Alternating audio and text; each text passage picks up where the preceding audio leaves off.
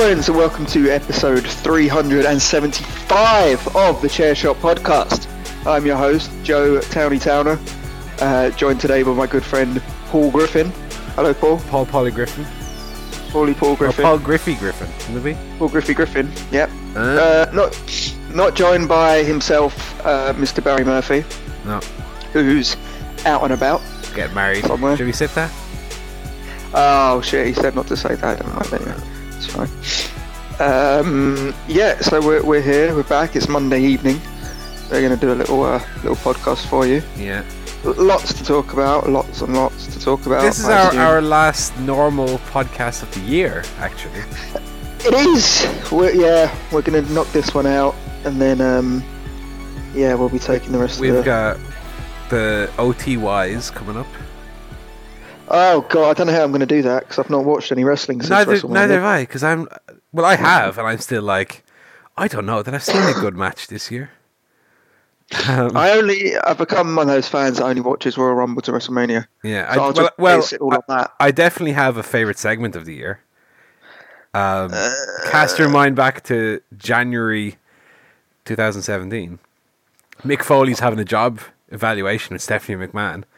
Undertaker only interrupts it for some reason and says he's going to be in the Royal Rumble. And I don't know if you remember this, Joe. Some listeners might. He goes, and everyone in that match will rest in peace. And then he made a weird noise. and It was great.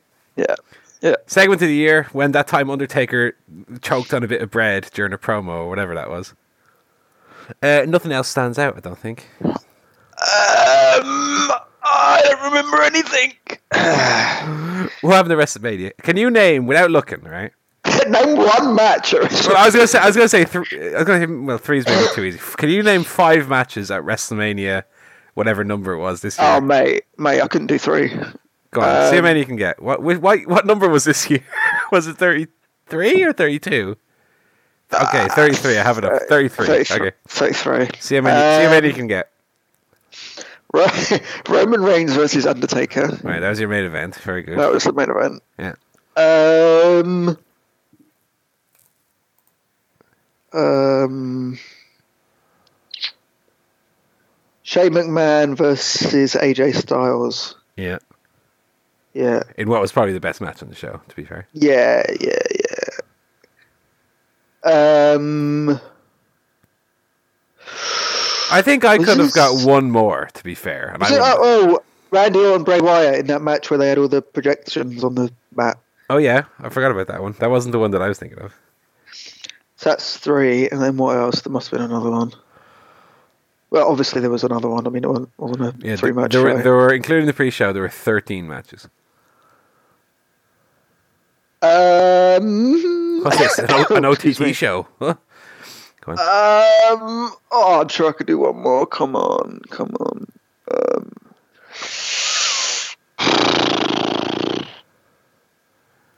who else wrestles? Um, Who else wrestles? That's a good question. Seth Rollins, Dean Ambrose.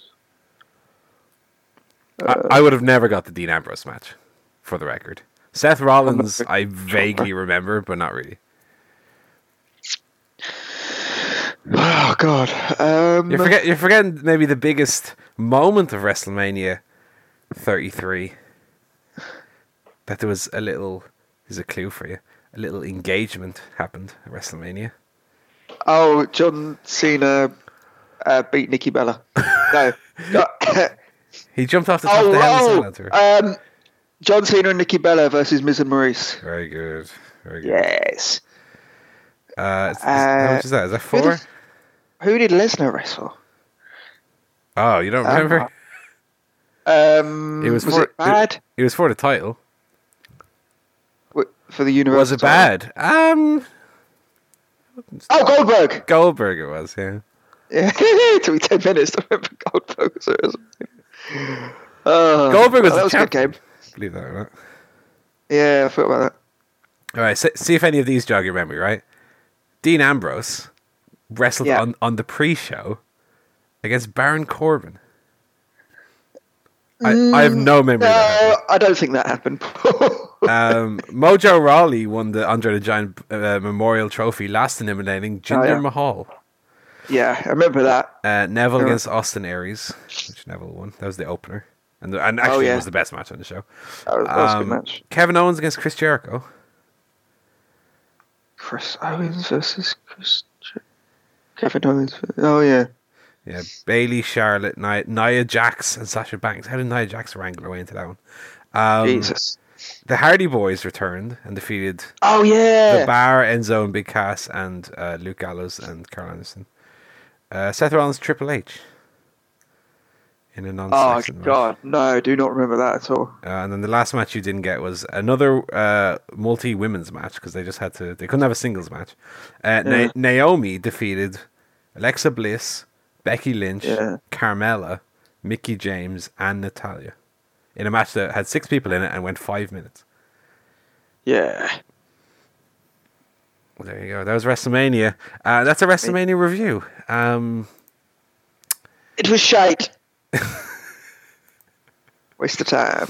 was a little bit shy. Um, little note here. Um, OTT Wrestling, remember them? They um they just put up on their YouTube the uh, the quote unquote dark match from the last show Barry and I went to. So Yeah. we we kind of were wondering in our last little podcast why were they recording that and why were they putting out like recording commentary for it? Well, there you go. It's up on the YouTube now uh, as a little freebie. So that's quite nice. It's nice. It's nice. Um. So anyway, how's your week been, Joe? You been alright? Um, been quite busy. I was out and about quite a lot, but I was also ill. It's Uh-huh. not good. What's So, up? What's up um, with you? Oh, I had just a really bad cough and uh, kind of blocked up bits and pieces. Yeah. Um, so that's not good. So I didn't really have a lot of time to recuperate during the week because I was out every night. But um, yeah, Saturday and Sunday I was just on the sofa, All right. just literally didn't move to try and recover and, and, and heal up. Uh, it didn't work. Feel worse today, to be honest, if anything. Right. So maybe rest isn't the answer. Mm. Well, Maybe I'll, maybe I'll run a marathon. I think you need to go to one of those websites that's like seven tips doctors don't want you to know. Because if doctors are telling you to rest up and rest up's not helping, you ain't going to the right websites. I know. I'm, I'm thinking maybe they don't know much about medicine. No. And, doctors. and while you're there, you ha- can in, uh, grow your penis seven times bigger. Ooh. And get get little man to play a slide whistle every time you. Uh, and then when it goes back down. yeah. Um, yeah, so that's been me. I've been having a lot of cough syrup, which I don't think I've had since I was about six years old. Um, so I've, I've nearly done a bottle of that in the last few days. what are you, a gangster rapper? I know, I think it's making me a little bit high. What's that called? Crunk drink or crunk juice? Or Cr- something? crank, crank, the, yeah. The No, crank, no, crank cr- juice. crank juice is something else. Crank juice is your happy man The- juice that the- happens the- at the end of a the- what? This is up. Is up. scissor. All right. Purple the drank. Yeah. Yeah. Uh, Are you drinking out of a goblet? yes. Okay, very good. The goblet of fire. Um, so that's that's been it really. It's Christmas and that. Mm-hmm. Are you all ready? That's- Are you all ready for. Christmas now? No, One week from today. No. I got to buy all my gifts. Oh, you haven't bought any gifts yet, I Only like two. oh, mate. It's gonna be so busy. Yeah, I suppose so. But I'm just gonna buy any old shit, so it'll be fine. um, I did my Secret Santa. Yeah. Uh, that and that was, I was I was quite pleased with that. I've sent that off. I want to can't wait to see what they make of that. That should be fun. Uh huh. All, all will be revealed. Um, yes, that's it. Sick and getting in the Christmas spirit, but luckily only a few more days at work, and you get a little little break. Yeah. How much? How much uh, more days work have you this week? Yeah, I've got one more day off to take, which I'm going to take probably Wednesday or Thursday. Right. Um, but then yeah, just the rest of this week. Tomorrow's my last day. I have a half day. half day tomorrow, You bastard. and then I'm off to the eighth of January. So a nice, did you what? nice big uh, three weeks off for Christmas. Bloody hell. Um, yeah, I'm kind of running on fumes at the moment because I've I don't think I've had a day off in months, Oh god. Yeah. and uh, I've been doing training. I've been given the same like new hire introduction training six weeks in a row, so exactly the same Yeah, yeah. six straight weeks, and I've done it ten of the last twelve weeks. So I'm like, give me a Oh god. fucking break, let me relax. Give me a break, brother. I'm on the road. Eight shows a week. put me in Three a towns. put me in a rest home, a brother. Grab a chokehold, brother. I'm, swe- I'm Uh, sweating uh, like a pig, dude. Oh god. Um, yeah, I'm, I'm not ill per se. Um, Who's. Percy? Percy Watson. I'm not sick, Undertaker. Um, but I am a bit run down, so I'm looking forward to a bit of a break. Um, Yeah. I went to a concert on Saturday night, a gig. Nice. Went to see CKY in uh, the Voodoo Lounge in Dublin City. Louis C.K.Y. Uh, my dad made that same remark because I. Ah, I just did a dar joke. You did a dad Oh. joke. Um, I, I bought a T-shirt which has CKY written on the front of it, and Yeah. my dad said, he walked past me in the kitchen and went, "CKY, who's that? That's not that disgraced comedian, is it?" Oh, went, no, that's that's Louis CK. CKY is a band. Um, but it was it was a good good show. Um, the uh, the opening uh, support band were called Raging Speedhorn, which is almost like a, a gag joke that you would you or Barry would make to say like the kind of bands that I like. You, you sh- shit uh, face and Raging Speedhorn. um, Raging Speedhorn, not not particularly good. Um, they they they have two vocalists, right? One of them who goes oh to to to to to, and then the other one goes. Yeah, that's good. So the songs go.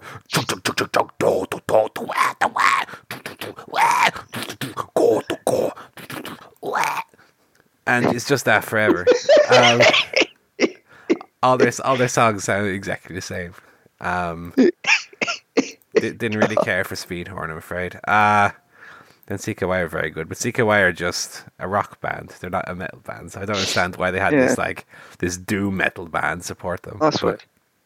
That's weird. I, this is the the best, or maybe worst, depending on how you look at it. The best compliment I could give to Raging Speedhorn was that at some points they sounded a bit like Drowning Pool. oh, So I'll leave that up to listeners to decide whether that's a good thing or a bad thing. Um, every single one of their songs ended with a little outro that sounded exactly like the outro to Bodies. Um, Right. And not in a good way.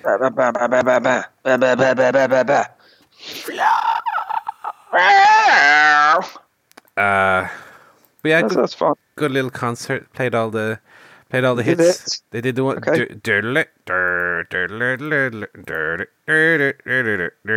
that one. Um, Sounds good. they didn't play my favorite song, which I was a little bit sad about. Oh no. Afterworld didn't play that one. To be fair, your favourite song is um, "Simply the Best" by Tina Turner. So, I didn't think they were going to play that one.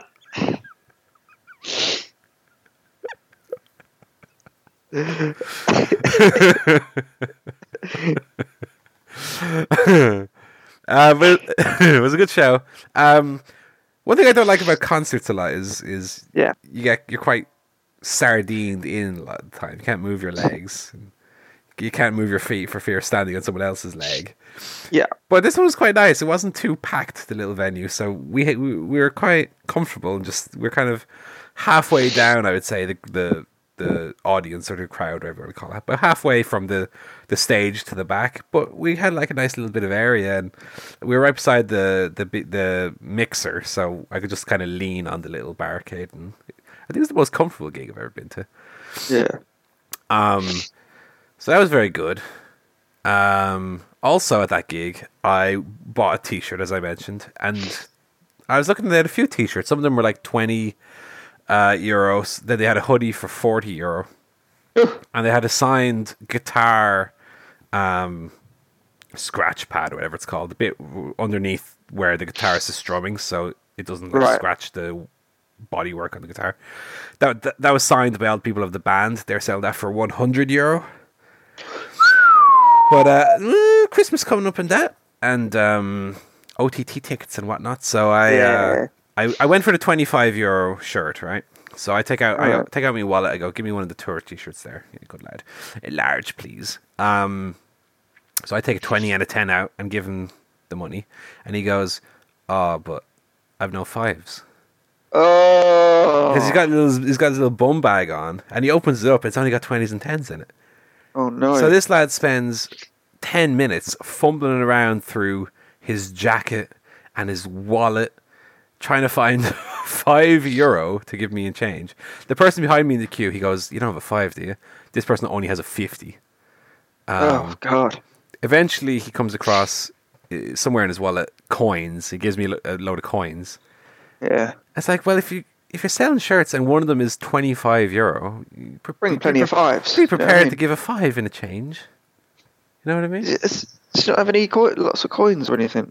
No, he just had tens and twenties, What? and it was the, it was the tour shirt that was twenty five. It's like the one you're going to sell the most of, probably. Oh my god. Anyway, Useless. uh, in other news, uh, my iPod is having an issue. This what this is what I use to listen to all my podcasts and that, and all my music. Um, it's a problem that I've had before with loads of other iPods, uh, and my solution in the past was always, "Oh, that one's fucked. Time to buy a new one." Whereas uh, Yeah. this time, I'm going to see if I can get it repaired. Um, what's happening is uh, one of the earphones won't play any audio out. I think the right side, right? Doesn't Right. matter what earphones you put into it; it always will only play through the left channel. Um, except if you push down on the cable, it will kind of play. Like if you push if you Yeah. push the cable further into the jack, it will. So I think it's a problem with the jack. So I've I've emailed to a place in Dublin, uh, asked them if they'll take a look at it, and uh, and they said they will. So fingers crossed for some luck on that one. Uh, what I would say though is I had to look through a few places because I googled you know whatever iPod repair Dublin. Um, the amount of places that are, you look on these review websites and they're like, these people are fucking c- c- pirates and cowboys and don't ever go there. They charge you loads of money and don't fix your shit. So I'm, I'm a little bit apprehensive about how it's going to go, but um, I, Yeah. I, I, I emailed the people who had the best reviews. So fingers crossed. Um, yeah, hopefully. uh, and unlike yourself, I've all my Xmas presents bought. Christmas. Oh, well done. All done, uh, except for maybe one. I have to get the grandmother maybe some candle or chocolates or something. Oh, salts. Um, Something like that. well, she's not a drug addict, Joe. Um, Oh, but uh, oh, Nancy's just coming in now. Go. Um, that's the last thing. Everything else is wrapped under the tree, ready to give out. oh man, I need to do all of that. Yeah. So we're ready. Oh god, yeah. Um, that's good. That's good to hear. so that's basically um, life. That's life. That's it. It's it's illness and it's Christmas and it's uh, gigs and iPods. Um, speaking of iPods, Yeah. um, you might be able to download an episode of a TV show on your iPod. Ooh, it's Tellyguff. Paul, got any good TV shows What a you want to talk segue that about? was.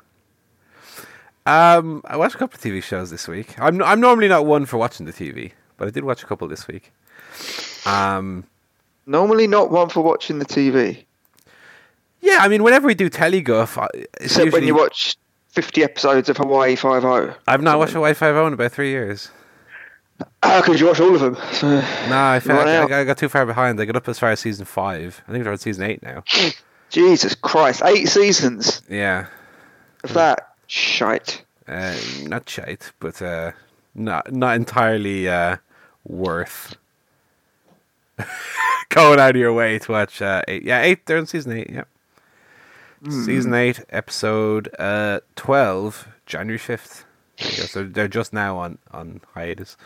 Um, no, I feel like yeah. Whenever we do tellyguff, it's usually yourself or, or Barry. It's very rarely Yeah. me. Yeah, uh, I have watched some TV though. I watched uh, Robot Chicken, which is back. What do you watch?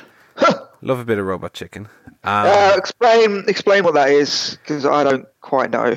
Sort of know, but I don't Robot Chicken is a stop motion, ten minute variety comedy show. Kind Okay. of, I would say, in the vein of your Saturday Night Live of the world, but um, what makes it different is that uh, all the stop It's motion. entertaining. The well, mm, not this week, unfortunately. Um, oh god.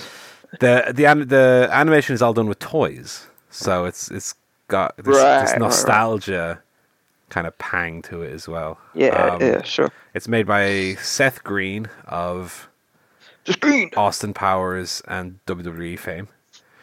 Um, and for the most part, it's quite funny. It's usually very, very good. Um, there were two episodes out in the last week, uh, which were a Walking Dead special and a Christmas special. So two specials. Um, the Christmas special was, uh, uh, bless you, um, was was dreadful, and the Walking Dead special I got about four minutes into it before I turned it off. So not a great start to the season. Um, Robot Chicken anyway is a show that I feel like is better when it does in in Saturday Night Live style, kind of have more of a series of very different sketches, whereas these specials were both kind of just like one long sketch. Which I, and I, I feel like if, if one of those is, is a bit is a dud, then kind of the whole episode is a dud. Whereas with a typical Robot Chicken episode, you have each sketch is like forty five seconds maybe, and then maybe you get one that's like two or three minutes. So even if one's a bit of a dud, it's like okay, it's forty seconds, then the next one is on. Um. So, Robot Chicken, no good. I also watched an episode of the Grand Tour, which is that Top Gear Oh god. one. Um, god. Yeah, people people uh, judge me about that. Natty was saying, "How do you watch this old shite?" Yeah, My I bet brother you was did. gonna say. Not what I said. What did you say then? What I Said old is, bollocks. What is the enjoyment to get out of it if you know nothing about cars?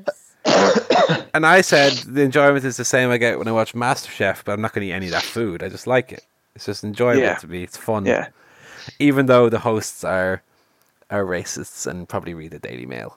Um, I don't know. I, I've always liked Top Gear. I know um, a friend Michael also watches it, so I don't know. I watched I watched an episode. I I'm very far behind on. it. I think I watched what's episode four of last season.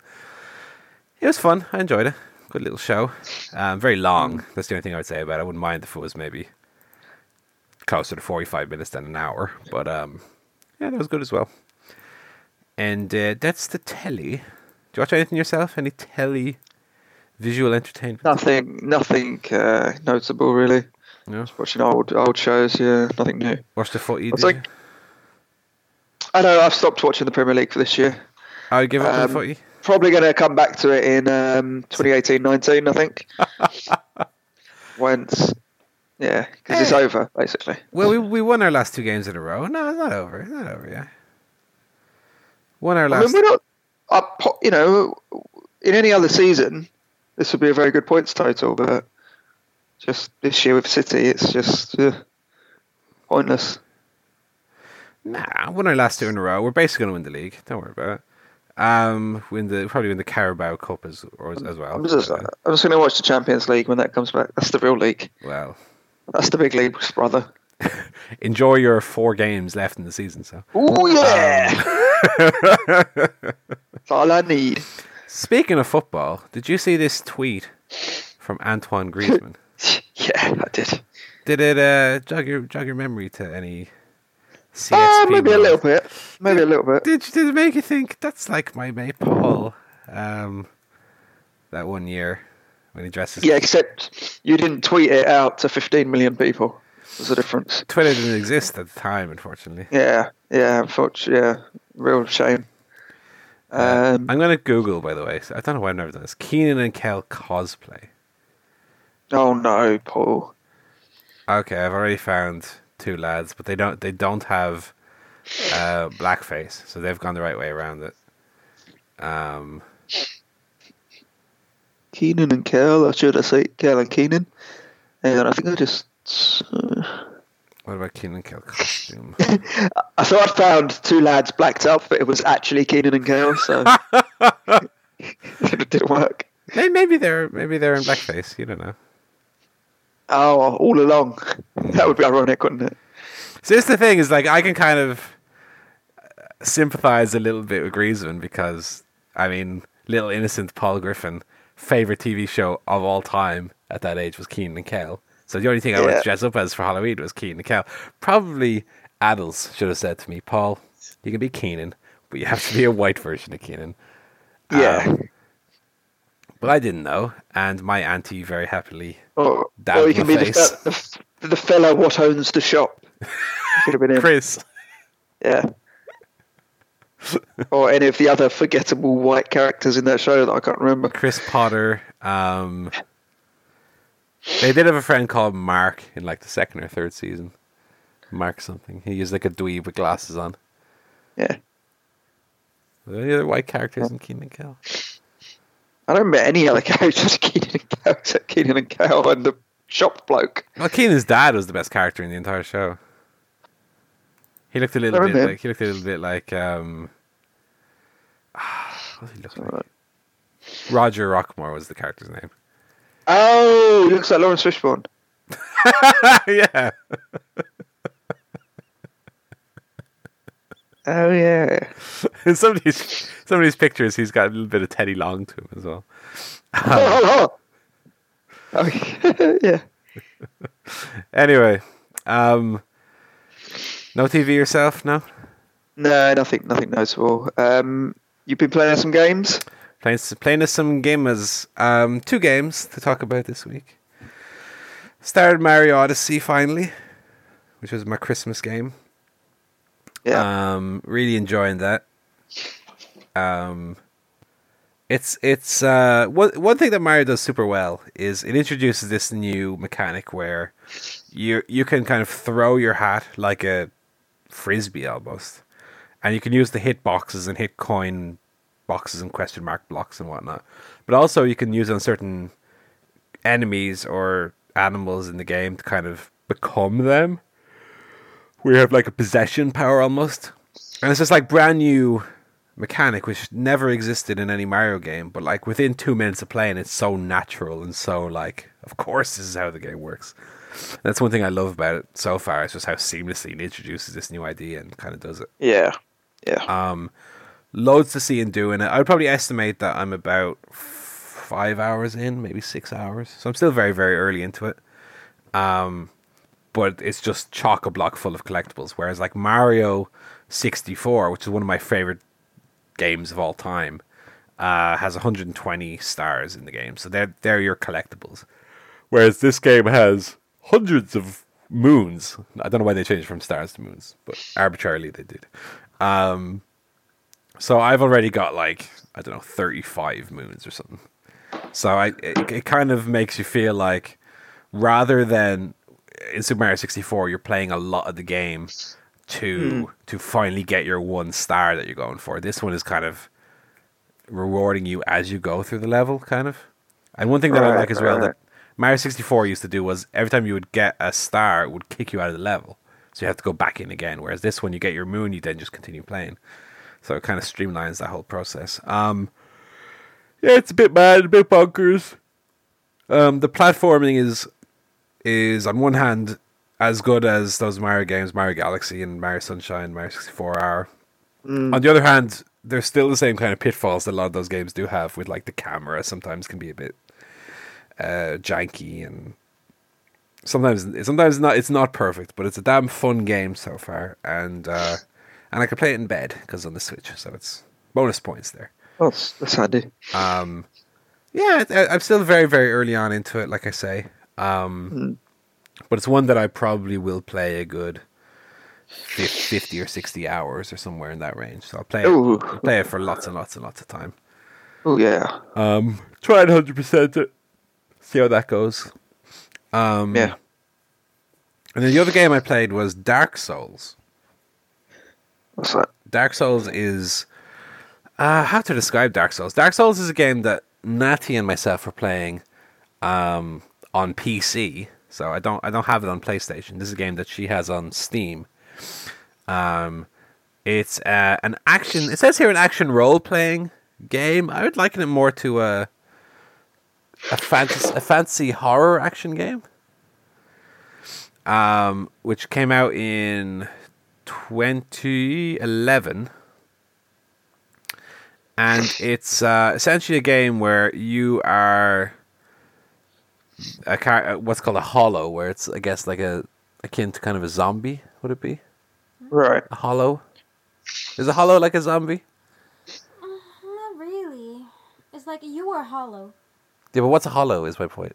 It's basically you died, but in this universe, when you die, you're not entirely dead. So like a zombie. So it's kind of like a zombie, but then there's the hollows that are you, and there are the hollows that you're killing. They're also hollows, so they're what you're going to become. So you're a zombie killer, cannibal zombie man. Why do you say you're a cannibal? You're not. Well, you don't eat them, I guess, but you're you're killing other zombies. So you're just a murderer then. So you play a zombie, and you fight other zombies in this castle, um, basically. And it's a game that's kind of notorious for being very, very difficult. I I feel like that's kind of the um, the the attraction to it is that it's um, Right. It's very, very hard. Yeah. Um, at least that's what I knew about the game going in. I knew kind of visually how it looked. I knew it was, it was kind of that that medieval fancy, but I didn't really know much apart from that, aside from it being very difficult. Um, and it is difficult, but it kind of, I guess, because it came out in 2011, it doesn't look especially good. Um, Right. I guess the games from 2011 did, did look very good, but the- Dark Souls isn't a, a very graphically stunning game. Um, and I feel like the the combat, although it's kind of deep in that you have lots of different buttons and so on, the characters um, don't move especially well. Maybe that was because when we were setting up the character, Natty said to me, "Make sure you pick good choices so that the character moves well." And instead, I picked the character with the biggest legs. so I kind of messed all that up, and but but Oh it, the, the the the movements of the characters aren't especially like smooth. It's it's a very mechanical feeling game. Um, Right. I d what I did like is there was the one boss we we fought. There's this big fat Goblin King boss we fought early The on. Asylum Demon. The what? The Asylum Demon. The Xylan Demon. Asylum. You were in the Oh, Asylum. Okay, so we were fighting um, Jeff Jarrett, um, the Asylum demon, and uh, the design. I thought the design of that character was pretty good. It was kind of Resident Evil you know, in a w- in a kind of fancy way. Um, The only boss you've seen so far. Well, yeah, but that's not like exactly. So I can't talk about bosses I've not seen. Um, I don't know. I kind of feel like the more we get into it, maybe the more interesting it becomes. Because I, I find like so far it's quite simple. It's just walk through these corridors and fight the same enemy repeatedly. you know. Um. So we'll see. Um, let me look up quickly, by the way, because this is a question that I, I was asking. Uh, how long does Dark Souls take to beat? Let's have a look at this. Dark Souls on howlongtobeat.com. Dark Souls main story 49 hours.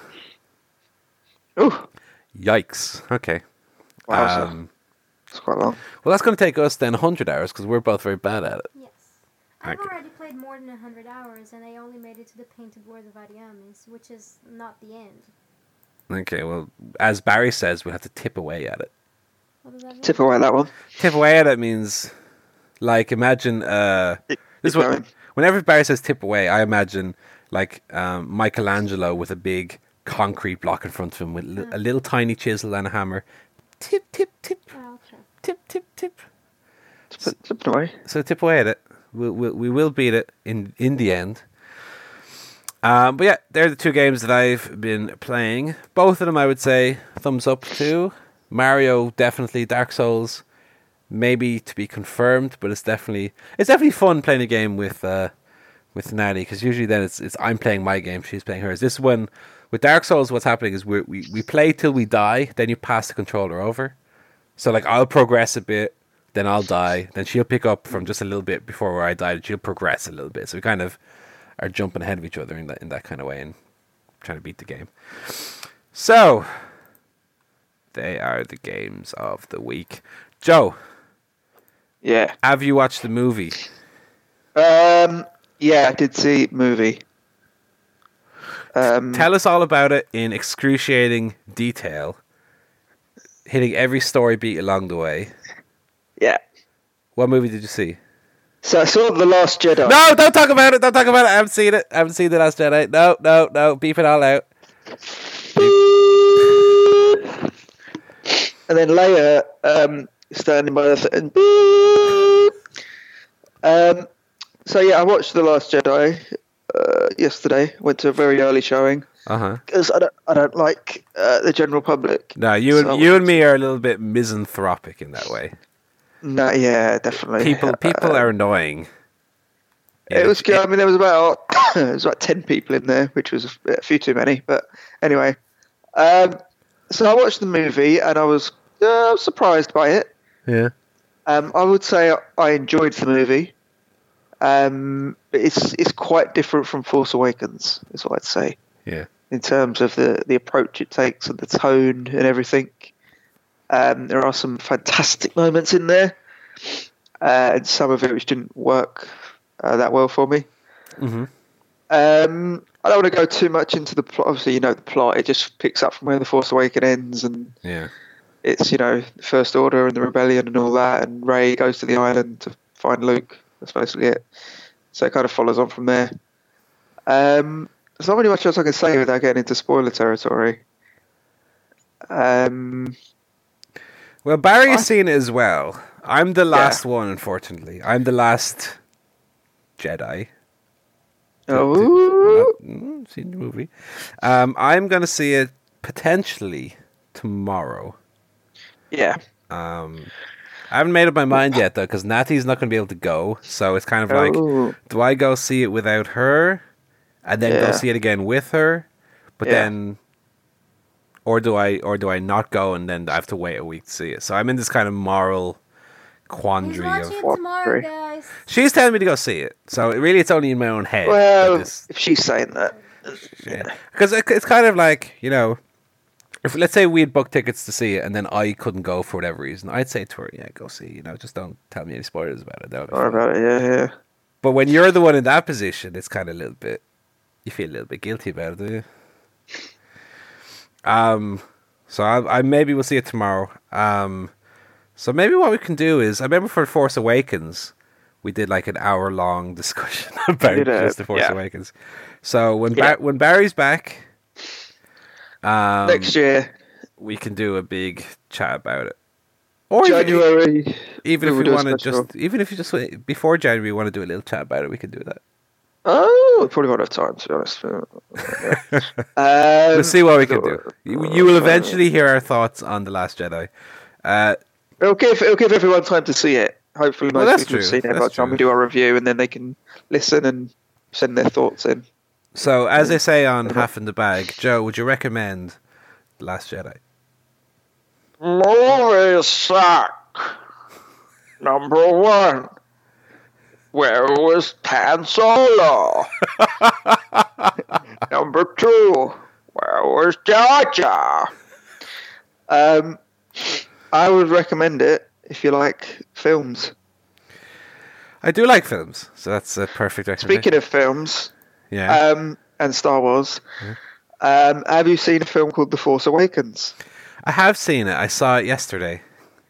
Oh, that's good. um, I watched it on Saturday. Oh so yeah. that's yeah. So, how many times have you seen The Force Awakens now? This was your Oh God, I don't know. Probably eighth or ninth. really. Yeah. I think this was my third time seeing it, possibly fourth. I'm not. I... So, how do you feel? Yeah, just- How do you feel watching it for the eighth time? Um, I still enjoy it. Um, it is quite insubstantial.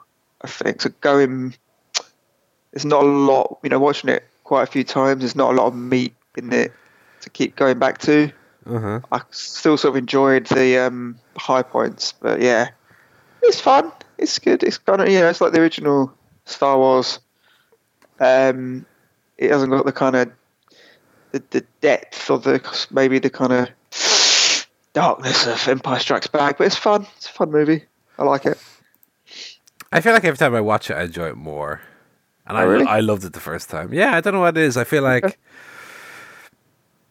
I feel like the characters are are perfectly nailed on in terms of being memorable and likable and like it does such a good job of that, especially compared to the disappointment of Rogue One, where I feel like Mhm. the characters were so dull in Rogue One. Shite, shite. Um, yeah, that's the thing. The three, the three characters, Rey, uh, Poe, and Finn. Mm. In fact, and for BB-8 as well. Yeah. No, in fact, and Kylo and Kylo Ren, and probably um, I can't remember his character's name, but Donald Gleeson. Yeah, General. I Hux. General Hux. I like all those characters are probably among my favourites of the whole saga. Yeah, they did such a good job introducing Like- them and making them feel relevant and memorable in a way that again Rogue One didn't do well. Yeah. I mean, even on the like, you know, Luke. Luke's a really shit character, to be honest. You think back to the original trilogy, he's boring. He is a little bit. Who likes Luke? Rubbish. Do you remember what is the name of Ben Mendelsohn's villain in Rogue One? Before either of us look it up. Um, who was? Is this? Is that the fella? Um, He's goes the, through the field at the beginning. yeah, he's the one who's not General He's- Tarkin, but he basically is the same character. He wears all white. He wears So what was his character called? Yeah. Um, Math Fling Flong. What? You don't remember Orson Krennic? Oh yeah. He was basically the villain of the whole movie.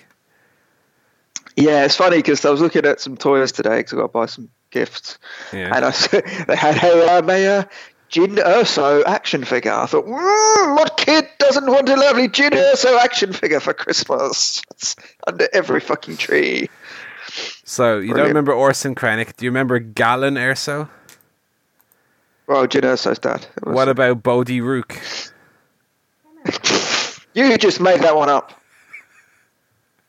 I was gonna make one up. Bodhi Bodhi Rook is actually correct. Is the real thing. Who- Who's Bodhi Rook? That was played by Riz Ahmed. Ah, okay. Yeah. Um, I remember Sol, Guer- Sol Guerrero. Saw Guerrero, yeah. S A Sol Guerrero. Yeah. Yeah. Because it sounds a bit Yeah. like Saul Guerrero, who is Eddie Guerrero's daughter. Yeah, that's the. that's why I keep mixing it up. Um. uh, yeah, and then there was um, Then there was the Va- robot. Vasp Vaspar, apparently was a character in it. What was the robot called? The robot was Uh, K2SO. K S O. Yeah. K2SO. He was he was maybe the only good character in it. Um, Force Awakens though, brilliant characters. Um, I like visually that it's so. I feel like it's so close to the original trilogy, even down to the little minu- minutest detail with like. I remember at the very start of the film where Rey is going through like the empty Star Destroyer. She has these little goggles on, and it looks Yeah. like something just out of like Empire Strikes Back. Like it's visually so close to those movies in a way that the prequels weren't. Yeah. the prequels tried too hard to be their Oh, own yeah. like visual Yeah, yeah, style. This one they did a really great job of of making it feel familiar while at the same time different. Um, and yeah, I mean, story wise, I guess yeah, it is close to New Hope. You know, I mean, it's very close, but again, with the little with the little details of like the how it's done visually, and I think there's enough different stuff in there. You have, you know, um, the God, everything I'm thinking of is just a rip off of New Hope. But I feel like there are. While I was watch while I was watching it yesterday, I was thinking, yeah, there- is, or the day before, there is stuff in here that is is different enough from A New Hope. It's, it's not exactly Yeah. the same. You know, it it, it Like- does its own thing well enough. And uh, Like the magic bread. the what? The magic bread. The magic bread, yeah, absolutely. One Uh, half portion, One quarter portion.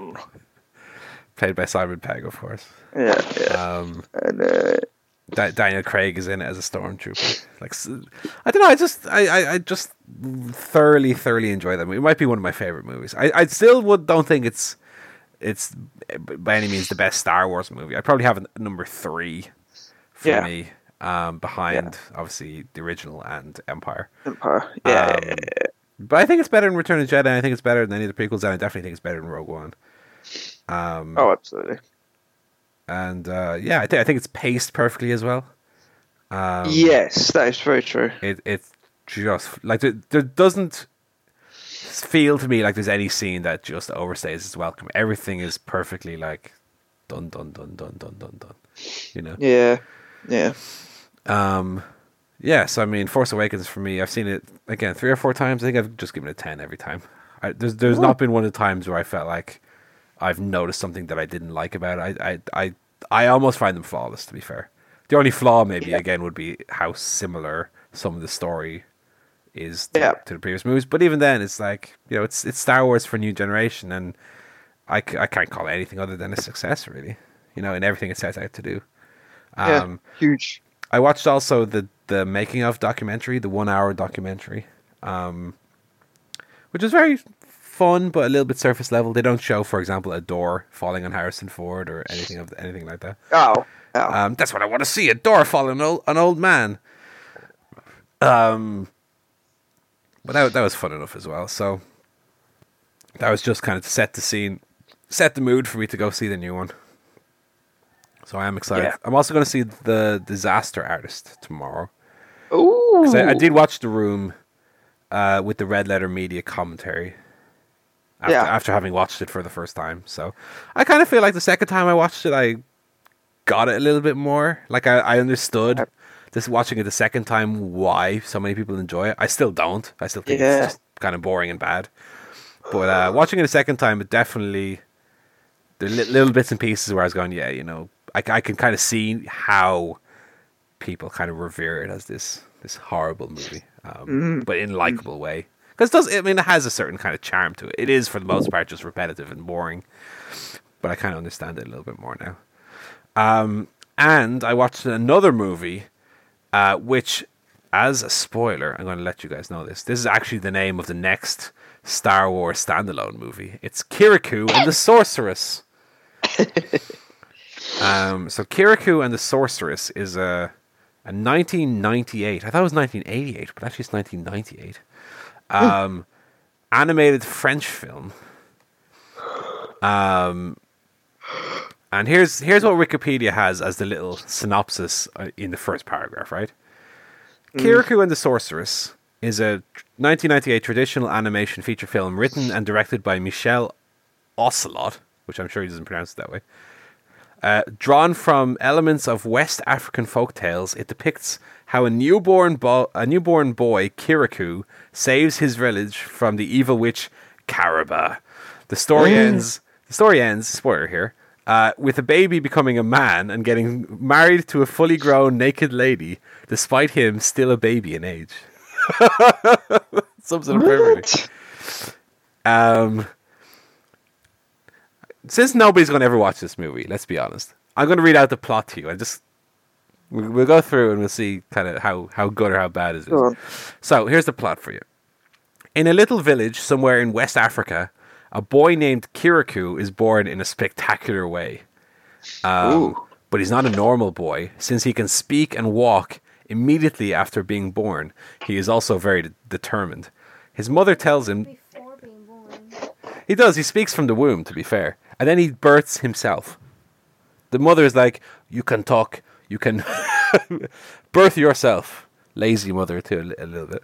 Um, his mother tells him that an evil sorceress has dried up their spring and devoured all the males of the village except for one.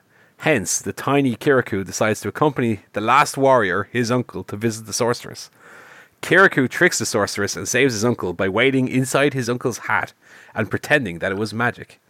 He saved the children from being kidnapped by the sorceress's boat, which sped off towards Karaba, which is the sorceress's name, by the way, um, and saved them later again from the sorceress's tree, which closed its, its branches around the children and once again sped off towards Karaba. Next, he bursts the monster who is drinking all the village's water. He then travels to ask his wise old grandfather about the sorceress and faces many obstacles in the process. The grandfather finds that Kirikou is always asking questions, which is a good thing. The grandfather tells him that she is evil because she suffers. Uh, because she suffers. Bad men put a poisoned thorn in her back. On the way to Karaba, Kirikou makes friends. Doesn't it doesn't say that they're squirrels, which they are. Uh, makes friends who each in turn give him presents after he saves them from the skunk. Kirikou manages to trick the sorceress and removes the thorn. He also manages to take the gold. No mention of gold until this point. He takes the gold and returns it to the rightful owners. the sorceress is cured. She kisses Kirikou, who, by the way, is a, a one year or one day old baby. Uh, she kisses Kirikou and he becomes an adult. Love reigns. When they arrive back in the village, no one believes that it, the sorceress is cured, and only do they believe Kirikou when a procession of drummers arrive. It turns out Karaba did not eat the men, just turn them into watchmen and other obedient objects. The end. Sounds sounds good. it was actually all right. It, it, it's it's um, it's first of all it's very short, um, Oh, yeah. which kind of means that a lot of it just happens very quickly. It maybe could be stretched out a little bit. Um, it's it's kind of like the it feels like a movie that could be very easily adapted into a maybe like a Laika movie or one of those kind of arty um like animation studios that are out there nowadays. Not necessarily like DreamWorks or Disney, but one of those ones on the periphery. Periphery, like I don't know who made same same company made like Coraline and Kubo and Two Strings. Like one of those movies, this could very easily become like one of them. Um, one thing I want to say about Kirikou as well is uh, for a kids movie, lots of uh, boobies and penises in it uh, including those of children. So I did feel a little bit, I felt a little bit Kevin Spacey watching it. Yeah. Um, but no, I actually enjoyed it. I thought it was good. This the reason we watched Kirikou. Like you might think that's a weird out of left field choice. There's actually a movie that Natty knew from her childhood. She hadn't watched it since she was about eight, eight years old. Yeah. Um, but she remembered it and we said, "Watch Kirikou." We we we um, legally obtained it. Wink, wink. Um, and uh, we gave it. Yeah, I thought I thought it was, I thought it was, it was all right. It was Okay. it was better than I thought it would be. To be fair, and um, as a French speaker as well, I could kind of understand, and it was nice to kind of watch a movie and practice my French. So I give that one. What did I give Kirikou? I think I gave it like a seven, seven out of ten, maybe. Oh, not bad. Not bad. No, it was good. It was good. Um, took take a, a point away for uh, all the all the peepees, but then gave a point back because all the poopies. So even itself out. And there's one there's one lady in it who's drawn with like really droopy boobies, and that was a bit sad. They're all weird, like like a big W. Oh no, like Jinder Mahal's. That's uh, that's a shame. Maybe it was a cameo. I don't know. Um. Uh, so that's all I've watched in the last week. Okay. Do you um want to do some emails? Go on, you go first. Okay. Um, I have an email from Enrique. uh, subject dishing. Uh, hello, yet again, back with another food related question. Do any of you have a specific food slash location pairing you wish to experience in life?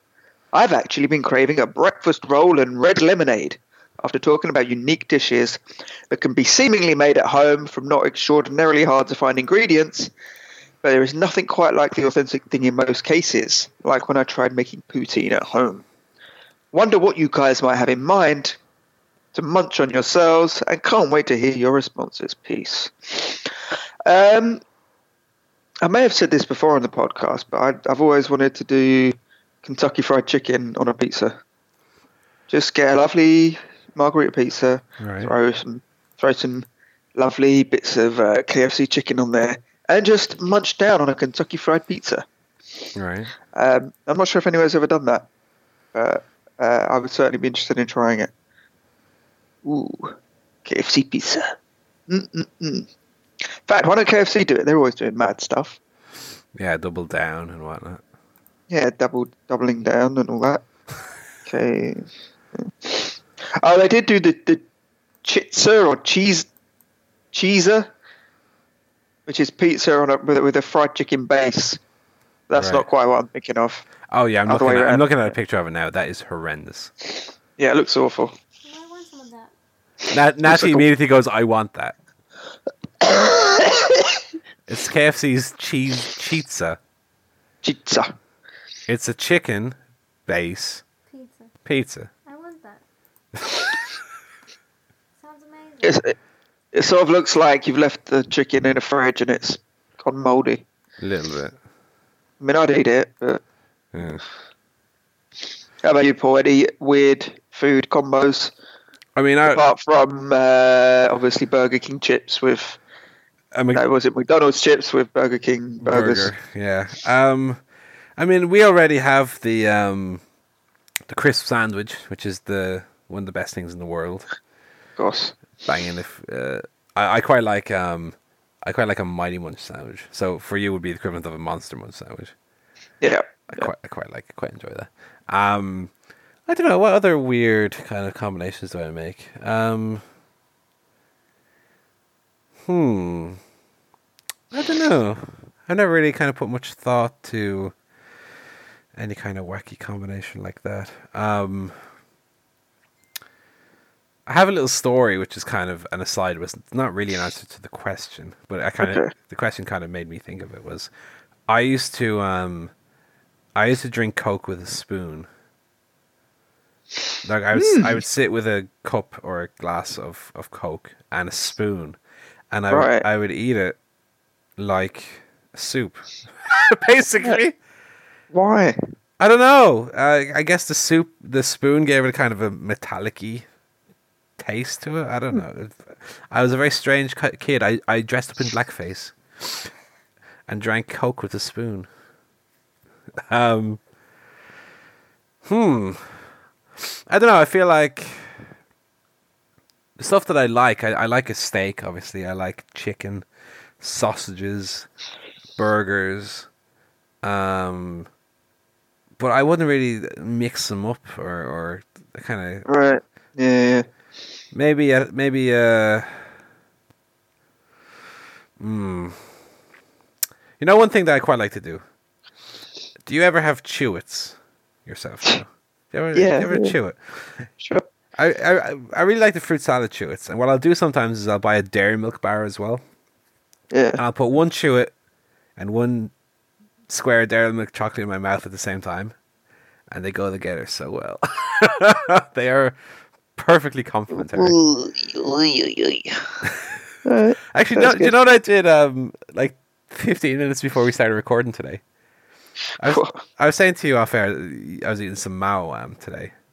Maoam, for people who haven't had Maoam, is just Maoam is just a a sticky sweet, basically. How would you even describe? Like I, it was the chewy- s- strips. chewy a chewy, rectangular Candy. bit of candy, basically. Yeah. And they're they all look exactly the same. They're they're not exactly all natural.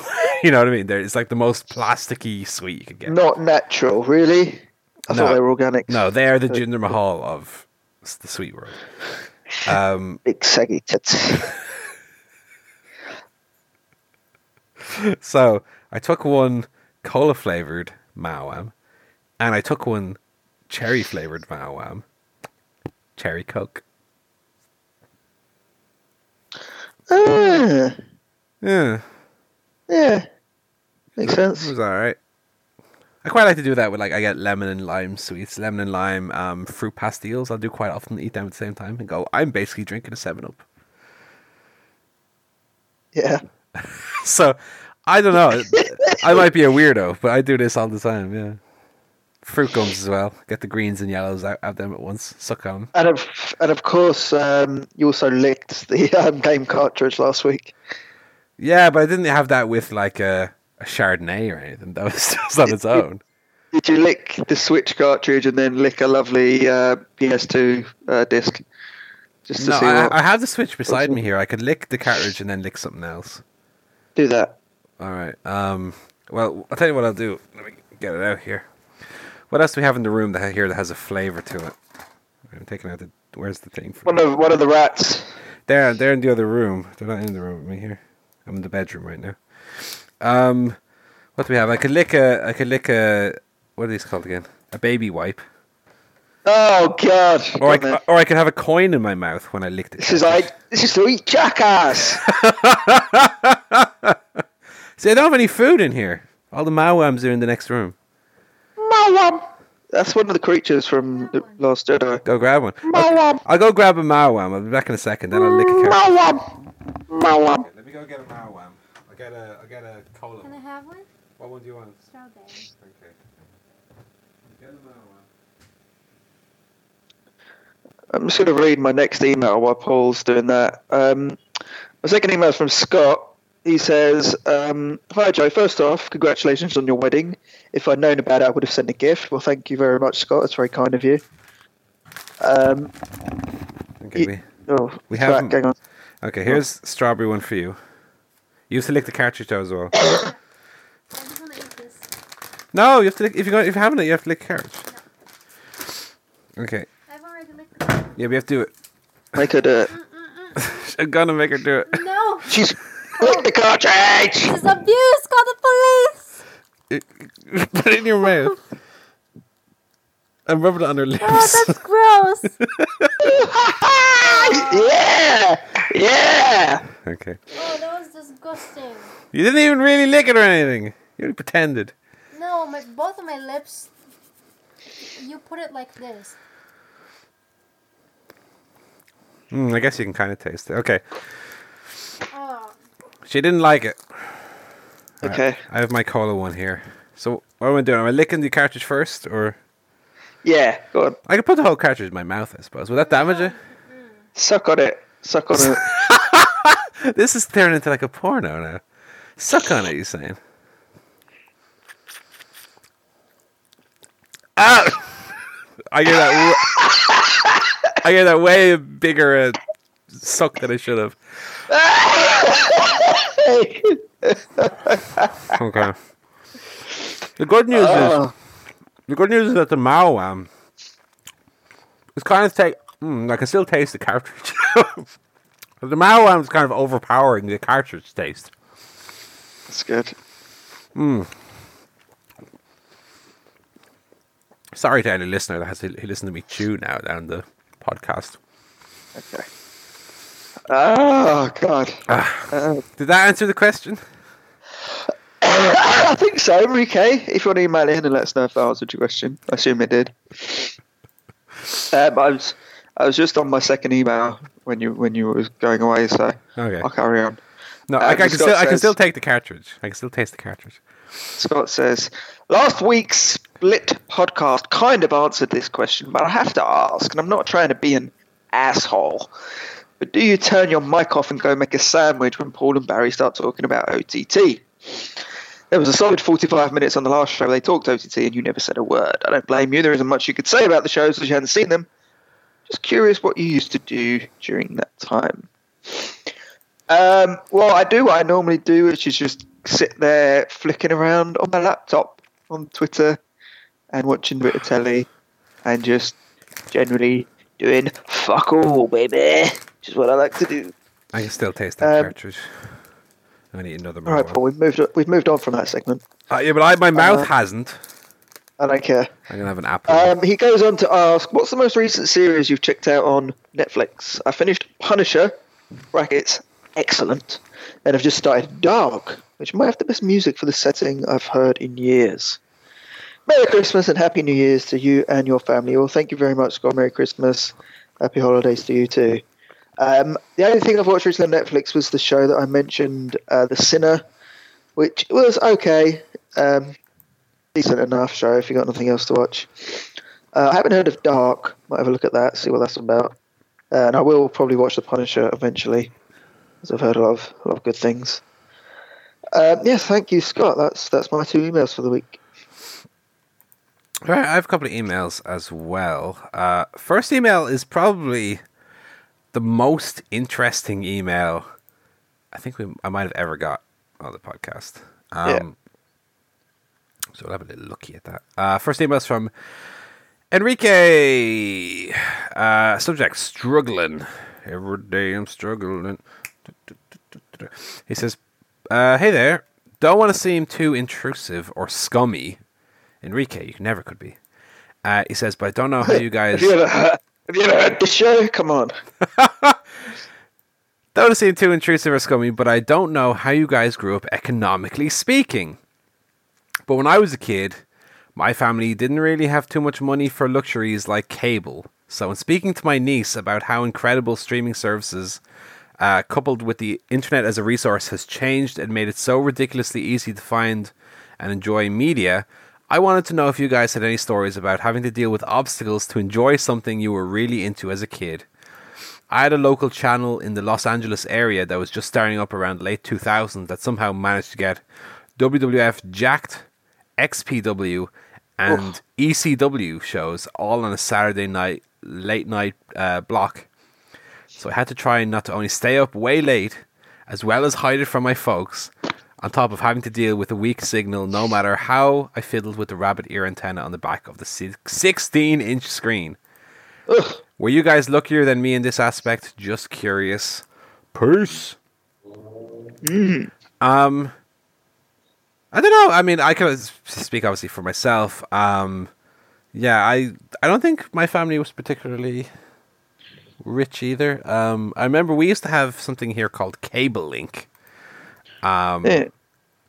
Cable Link is not quite cable, not quite. I think we had like 14 channels with Cable Link. Right. Um, and one of those was Sky One. Sky One was how I used to watch wrestling on a Saturday morning. So when I started watching, we had um, Livewire was on Saturday morning, and Livewire was the one hour roundup of Raw from the, the week. Then on a Sunday, you had Shotgun, which obviously was not called Shotgun Saturday Night because it was shown on a Sunday morning. WWF Shotgun and WWF Superstars on a Sunday, and I used to watch them all. Um, I do have one little story that I remember very vividly. Was um,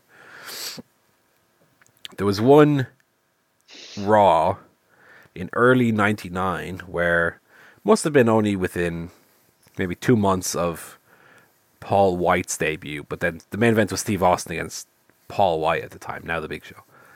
And um, it had coming up, you know, on, on Shotgun or whatever. Coming up, still to come, Big Show goes one on one with Steve Austin. Stay tuned for this one. You don't want to miss what happened on Raw. And uh, but my parents are saying, "All right, time to go to Mass." And I, I was like, "I can't. I need to see Steve Austin against to Paul White." And we got dragged off to mass, and I made a, such a big huff about not seeing what was in retrospective probably a crap match that yeah. led to nothing and meant nothing. But um, I remember very vividly that week being the week I didn't get to see um, see uh, see what happened in that match. I also remember in in two thousand two, um, there was a SmackDown that was um, Paul Heyman. I feel like Paul Heyman was going to be against Brock Lesnar in a cage match or something, or maybe it was Vince. No, it was Vince McMahon against Brock Lesnar in a cage match, where Kurt Angle is a special referee. And we only again had the one TV in the house. Now it's like TV in every room, but we had the one TV in the house. And um, my, I was saying to my parents, you know, oh, I'm going to watch this tonight. I'm going to watch, and they said, yeah, yeah. And then friends of my parents came over, and they're in the one room, the room with the one TV and I uh, I was kind of saying to them, you know, well, my my thing's starting at this time, so if you want to, you know, if you want to go to another room or something, that would be great. Or if you want to let me watch it, and uh, ten o'clock or whatever came, and still they're in there drinking and cha and um, and then I I remember I went in and I don't remember what what I said or what they said, but essentially it ended with me slamming the door and going, "I hate you." oh, I was like thirteen. Give me a break. But um, that's because I that's I, I, I couldn't fine. see Vince McMahon against Brock Lesnar in a cage match, which I really wanted to see. Um, I also remember staying up late to watch um, Fully Loaded '99, which was Undertaker Steve Austin first blood match. Uh, and I say stay up to watch it. What I was actually watching was a fuzzy screen with just the audio playing. Yeah. And I watched that for three hours, listening to the show. Because with cable link, you you you didn't get Sky Sports. You, got the channel, but it was scrambled. Yeah. So that's what, what we had. We had the sports channel that you couldn't actually watch, but you could listen to. So I remember listening to like football games and stuff, but just listening to them. I couldn't watch them. And I had a friend who lived across the road who had um, who had satellite TV, which we never had. And that was my first time ever seeing WCW was in his house. and I remember very vividly with the Demon was on it. So this would this would have been like late 98, 99, something like that. And I also remember watching my first ever Raw in his house, um, which was the one where Sable had the hands painted on her bubbies. Um, so that was great. Where's your slide whistle, dude? you know, the first um, full Raw I ever watched in my own house was in 2003, in December 2003. And it was the one where Randy Orton spat in Mick Foley's face, where Mick Foley walked out in the match. Ooh. It was the first ever Raw I got to watch in full. Wow. Because that was that, that was when we got Sky Sports for the first time. It was in 2003. So my entire childhood from maybe whatever whenever I started watching, maybe late 96, early 97, was all just Sky One, early morning, one hour. That was all. That, that was all we watched. Yeah. And I didn't have um, brand runners. I had those little slip slipper looking things. That's what I wore to PE. And Puma King tracksuit bottoms. Ah. We were, you know, Ireland wasn't very rich until the late nineties. We didn't have a lot of money. Yeah. Yeah. Yeah. What about yourself, Um, Joe? I did- Well, I didn't. Well, I was originally a fan, kind of early '90s through to sort of '94. Uh, we didn't have cable or satellite, and of course there was no. Wrestling. The only wrestling actually on TV was uh, Saturday afternoons. ITV used to show uh, WCW worldwide. yeah, Um, so that was my main kind of source of wrestling, really, and getting the odd VHS tape for birthdays or Christmas.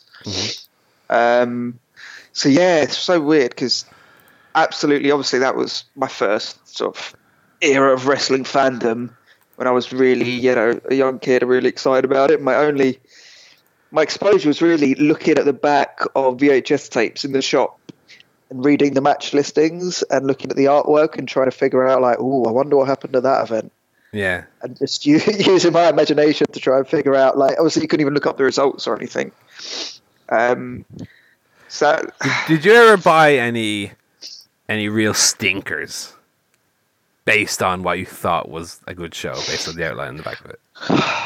i mean look at the time no i loved every show i bought because i had like Yeah. such little access to wrestling it was like even the worst shows were fucking amazing so looking back i don't know if there were any that were really that bad i think best show i got was wrestle war 92 wcw With your favorite Which match, had- obviously. 92 War Games on it, yeah, and um, some other really good matches on there.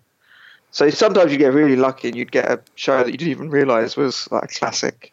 You'd you know watch it over and over again. Yeah. I seem to remember I got Rock Bottom 98 Oh god, yeah. on video, and that was quite bad. I think that happened later on, yeah, because once the Attitude Era rolled around, we did have Sky, so I was able to watch everything. Okay. Um, yeah, I'm still buying VHS tapes though, and they would be shades. I've got a lot of few pay per views from 1998. I can't even really remember. Probably a breakdown or Yeah. Unforgiven was that? Oh god, I think I bought the, the one with the Inferno match. That was Unforgiven, Uh, yeah. Yeah, the original kind of Undertaker Kane Inferno match. Well, that's kind of that's kind of the quintessential thing you'd see on like the back or of, of a VHS, and then you'd go, "Oh my god, have to see this." And you watch it, it's just utter shite. It's utter bollocks. Yeah. yes, that's um, that's it. That's our, our economic history for you there, Enrique. Did you, did, did you ever buy any any DVDs? I, I only very few. Yeah. Um, 'cause I was still kind of buying VHS tapes for a little while. Mm. I did start to buy a few DVDs, but I think quickly I kind of that would probably be sort of 2002, 2003 when the DVDs Yeah, were really. I, I remember I had No Way Out 2003 on DVD. That was the Yeah. one with uh, Evanescence.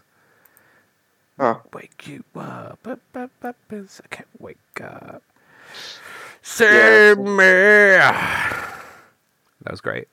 Um, yeah, I don't, I don't think I, I owned any. I have WrestleMania 20 still. Of course, of course, I have WrestleMania 17 on DVD, oh, you lucky bastard. WWF edition, which I bought for one euro in the charity shop. Yeah. Um, in pristine condition. Love that as well. Um, all right, thanks for your email, Enrique. Got a lot of uh, That story's out of that one. Uh, second email is from Scott El Hijo del McAvoy. Uh, subject: Reworking NXT shows and a pick one.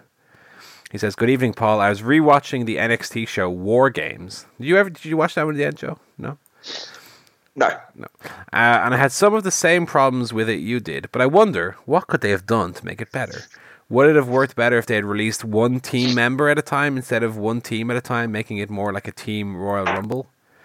Um, yeah, I think to an extent. The, pro- the problem with the War Games is, at least in its current format, is uh, that the, nothing can happen essentially until everybody's in the ring. You know, if you could have it where it was like an elimination match, then maybe that would make the entrances more palatable. But then that would mean that the match itself, you kind of need to have all the guys in the match for it to be that kind of mayhem, you know. So if people were being slowly eliminated from it, maybe you get down to two people in this huge double ring thing, it wouldn't work. I kind of feel like nowadays it would just work better as a essentially like a three team Hell in a Cell. Like Yeah. do away completely with the random like entrances. Just have the three teams in, ding ding ding, go. Because in the, in the war games, the, the, the last one there, I mean, the first Yeah. fifteen minutes was boring shite, and then once everybody was in, it was great. Um, because it did feel like they're just stalling for time until they could do all their wacky spots with everybody in, in the match. So just Maybe maybe have them all in there and then have them be eliminated. Well, that's that would be one option: is either have it like an elimination match or have it just That's be. that's what I think. Yeah, that'd probably be better. Mm. So if you're doing it, doing it, yeah, I mean, the idea of a team Royal Rumble is an interesting idea since Scott mentioned it. Some kind of, yeah, yeah. I like it. there's, there, there surely is a way that they can kind of incorporate that. Because one thing about the Royal Rumble that is obviously is is loved is the whole surprise of the countdown, who's coming out next. Whereas with the War Games, you they had like the three three teams in little cages, so it's just like, which one of these is going to be the next one? It's like, well, it doesn't matter because I know that they all have to be in there anyway before anything can happen. You know, with the Royal Rumble, Yeah. there's, constant eliminations and constant new people coming out, so the dynamic of the match is, you know, changing completely.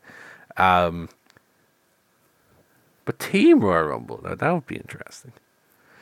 Um, Scott then gives us a pick one of three for the week. So again, this is where Scott gives us three actors, and we have to essentially choose: were we to only watch the filmography for the rest of our lives of one of these actors, which one would it be? Uh, for me, I think this is one that probably Joe and myself will very quickly agree on. Um, Michael Cera, Steve Carell, Simon Pegg.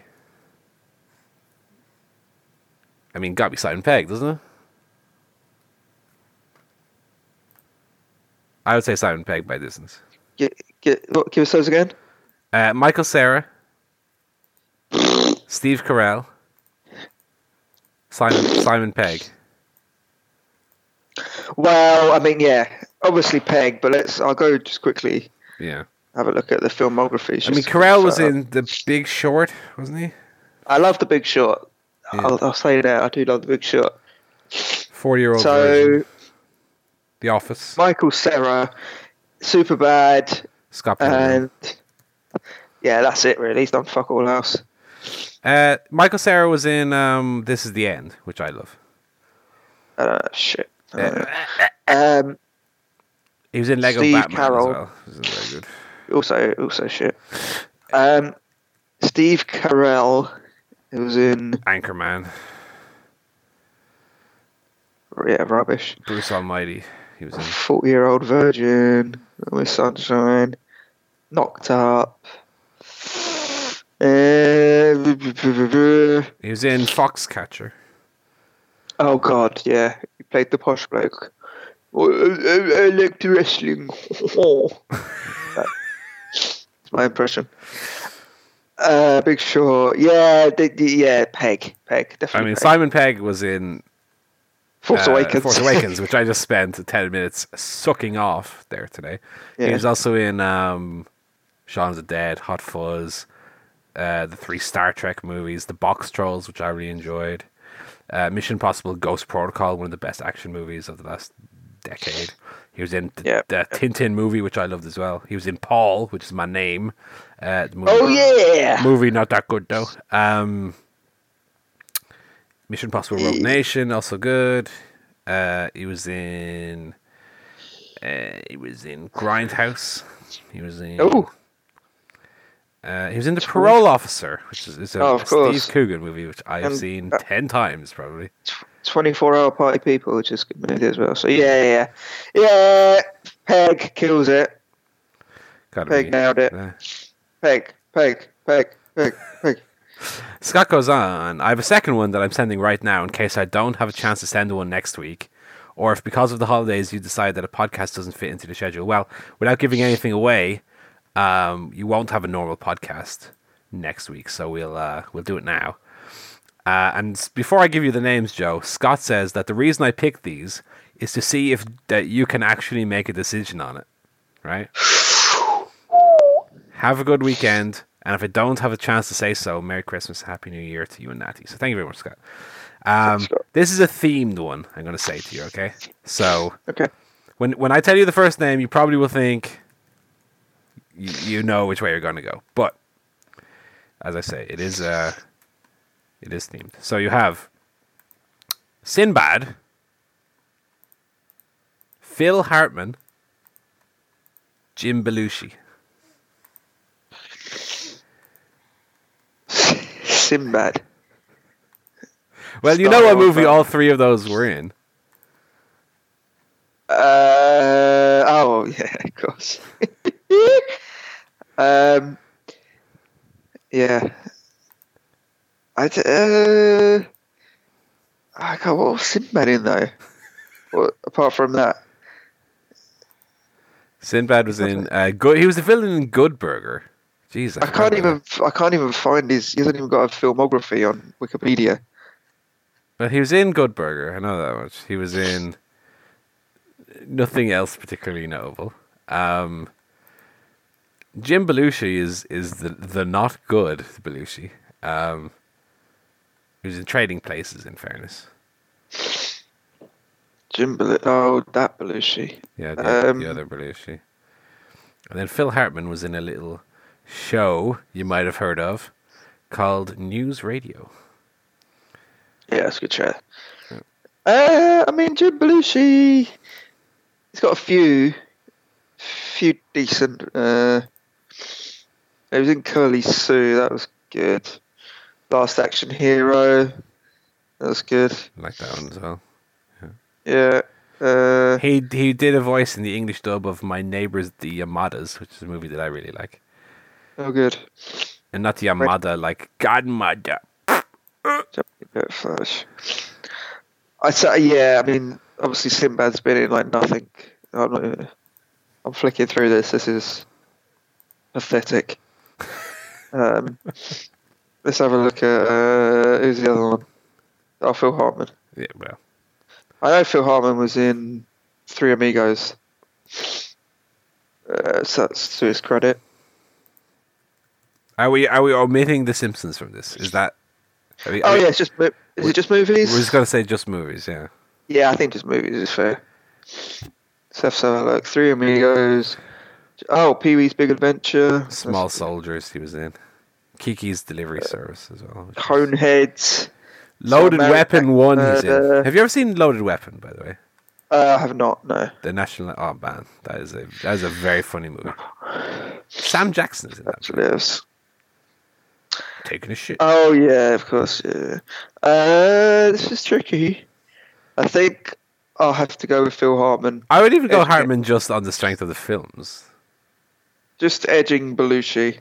Yeah. I bel eh, Belushi's been in some good films. I would, Ooh, go, I, would go, I. I would go Hartman just based on what I've seen myself that I know to be good. I haven't seen a lot of Jim Belushi, to be fair. I'll, I'll go Hartman based on Yeah, I'd go Hartman few well. films he's got. Okay, yeah. Yeah. Okay. Good question. Although, Hartman was in The Simpsons, and Jim Belushi was in a film called Homer and Eddie. Do you think it's about Homer and that cop? yeah. That'd be a wacky uh, adventure.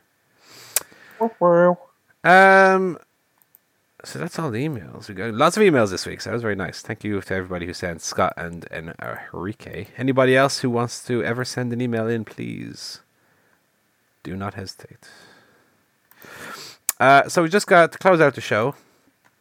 Uh, we're not going to bother. Uh, we, first of all, did not bother me whole to watch Clash of Champions.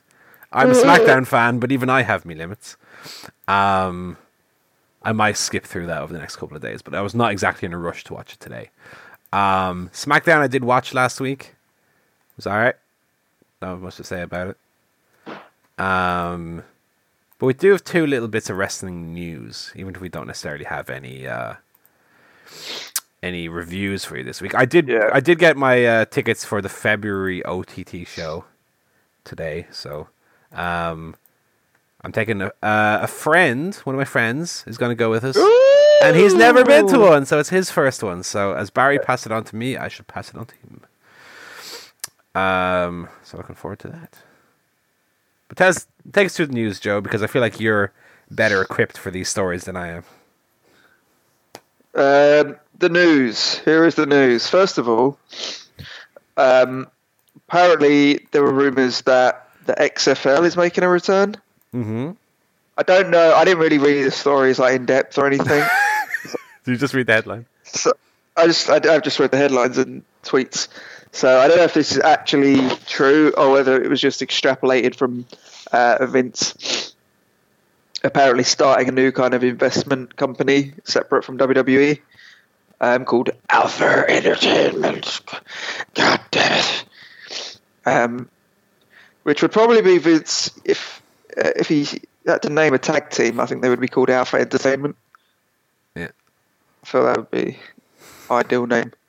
Um, so yeah, I don't really know what's, what this is about, but XFL is back. You heard it here first, Confirmed. confirmed. Um, I don't know why, because the NFL's ratings have been dropping quite a bit recently, as I understand it. Uh, they were they they were. I mean, to be fair, they were doing huge ratings, and they kind of tailed off a bit. So I don't know if it's the ideal time to launch a new uh, football-based product. Maybe he thinks there's a gap in the market for people who uh, only want to watch uh, teams made up of white footballers who sing the national anthem. I don't know. I don't know. I'm just speculating. Um, but we'll see. I guess keep an eye, close eye on that one. Maybe he's bringing back the WBF as well. Ooh. I don't know. We can get that gif of him on the chair. Gary Strydom. Wow. Um, so that's the big news story of the week. Yeah. Sorry, we don't have a lot of information on it, but there you go. This isn't a news podcast. Plenty of others to do that. Yeah. Go listen to Meltzer say you know for an hour. Go listen to Meltzer. Speaking of Meltzer, um, Tom Zenk is dead. Um, he was a wrestler from. Tom Zenk is actually an anagram of Dave Meltzer. Fully enough. That is true. If you actually work that out, that is true. Um, he's dead. He was a wrestler from the 90s, well, 80s and 90s.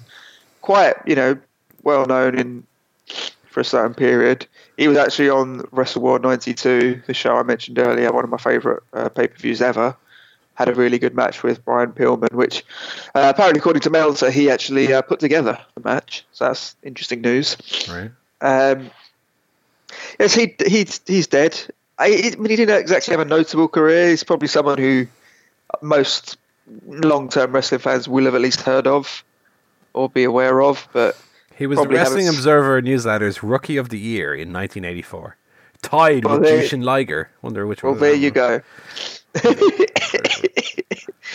oh dear, very much the uh, Marty Jannetty of that Rookie of the Year. He award. was a, a one-time uh, NWA slash WCW t- World Television Champion and a one-time WCW World Six-Man Tag Team Champion uh, with Dustin Yeah. Rhodes and Big Josh. yeah. Uh, do you want to know my reaction when I saw on Twitter that the Z-Man had passed away? Did you think it was someone else? Yeah, I thought it was Zeus. Ah, Tiny Lister. yeah. Is he alive? He's still alive. He's isn't still alive. That's why I thought he was dead.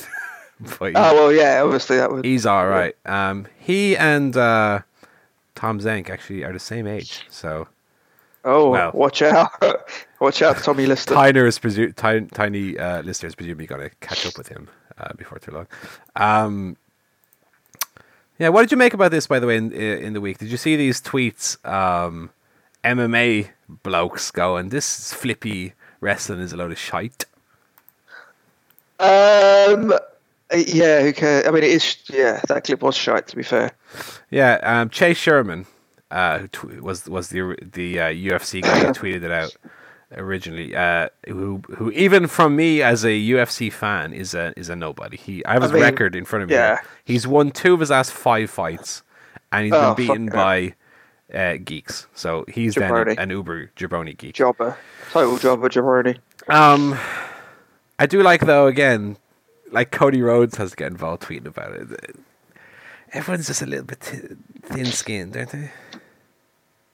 Yeah, but uh, yeah, it's a stupid tweet. Why, you know what? Well, I mean, it was it was looking for the attention that it got. That's that's my problem. is Yeah. that Yeah, it was it was baiting the Cody Rhodes of the world, and Cody fell right into the trap. You know. yeah. And this guy's a complete jabroni, so who cares?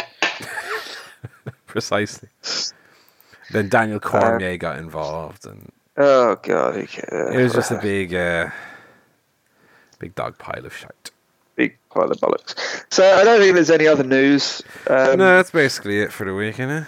We we gave them what they. Yeah. We gave the listeners what they needed. got what you wanted. Yeah, Yeah, it's, this, it's the end of the year. Uh, wrestling's done probably. Give us a break, would you? Yeah, we're back in January, all hyped up for WrestleMania season. Joe, Joe will start watching wrestling again. I'll start watching. Well, I'm going to watch Royal Rumble and WrestleMania, so two shows. I mean, let's not go crazy. Um, Watch, watch SmackDown of a week. Watch SmackDown of a week. no, thank Yeah, you. you can watch Tamina and Baron Corbin every week. How about that? I'll tell you what, I've got. Um, I do have access to Sky One via my Now TV subscription. You so can watch this week in. WWE. yeah, whatever whatever WWE shows they put on Sky One, I will watch that. Okay, in I don't think I don't think it's on Sky One at all anymore. I think it's on Sky Sports Oh. Arena now. Well, then I'm not watching anything. Fuck it. Um, well, yeah, that's about it for this week. Um, thanks for joining us once again. Hope you've had a absolutely wonderful 2017. Uh, I know I have. I know it's been a brilliant year, and hopefully lots more to look forward to in 2018, both on the Chair Shot podcast and in the lives of your hosts, Paul, Barry, and myself, Joe. The life and of course, all of our great fans. Uh, thanks to everyone who emailed in. We really appreciate it. We love chatting to you guys. We hope you enjoy the show. We hope it gives you a couple of hours of escapism in your week when you're commuting or working or God knows what. God knows we all need a little bit of relief now and again, don't we? So there you go. Yeah, have a good Uh, Christmas and that. Have a good Have a Christmas. great Christmas. If we're not talking to you before then, have a good Christmas. Um, Have a good New Year. Happy New Year. Happy New Year and that. Um, And um, yeah, best wishes for 2018. So for me, uh, Townie, it is goodbye. Thank you. Happy New Year. And from Paul, from your boy at Paul Griffin CSP, it's a goodbye from me as well.